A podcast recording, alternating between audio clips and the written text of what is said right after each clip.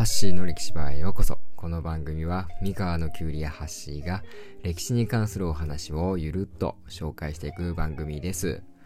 えー、今回はですね、日本でも人気な三国志。まあ、今回は、えー、そんな三国志の日本人と中国人の楽しみ方の違いについてお話ししていきたいなと思います。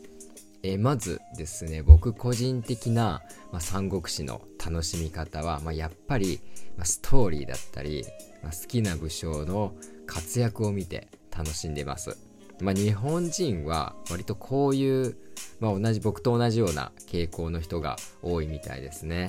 で、一方で、まあ、中国人はですね、三国志を処世術を学ぶために読む人が多いそうです。まあ、同じ歴史でも国が違うとですね、楽しみ方も違ってくるんですよ。この違いなかなか興味深いですよね。まあ、三国志には、まあ、なんといっても日本の戦国時代のように魅力ある武将がたくさん登場してですね、まあ、いろんなね、えー、心が熱くなるようなエピソードとかもたくさん出てきますよね。まあ、日本人はまあ、物語そんな物語そのものを楽しんでいるんですけど、まあ、中国人は物語から処世術を学んでいるんです。例えばですね、まあ、権力者はどのように人々を従えていくのか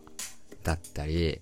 まあ組織の中で生き残るにはどのように動くべきかといったことを、えー、三国志から学んでいるそうです。まあ、正直僕は、まあ、三国志を読んでいてそんな視点はなかったですね。まあ、純粋に物語自体を楽しんでいました。もう最近ですね、日本でも、まあ、ビジネス書で、この三国志だったり、孫子の兵法を、まあ、題材にしたものとか出てますよね。まあおそらくそういった感覚なんでしょうね。まああとですね、まあ、日本と中国では人気の武将も違うそうです。まあ、日本人全般としては、まあ、諸葛亮孔明や劉備玄徳関羽といった、まあ、職の武将が人気な傾向がありますよね。まあ、中国では一方で中国では義の曹操が人気みたいです。まあ、これは、まあ、日本人が物語に感情移入しやすいためで、まあ、結果的に最後報,、ま、報われないけれど、まあ、魅力的な武将が好まれるっていう傾向にあるそうです。まあ、確かに日本の作品だと、まあ、食の劉備が主人公の作品が多いイメージですね。まあ、僕もどちらかというと食の武将が結構好きなんですよね。諸葛亮とか、まあ、あと趙雲とか好きですね。まあ、一方でですね、まあ、中国人はまあ、処世術を学ぼうとしているため、まあ、優れた統治能力を持った、まあ、義の曹操が好まれる傾向があるんです。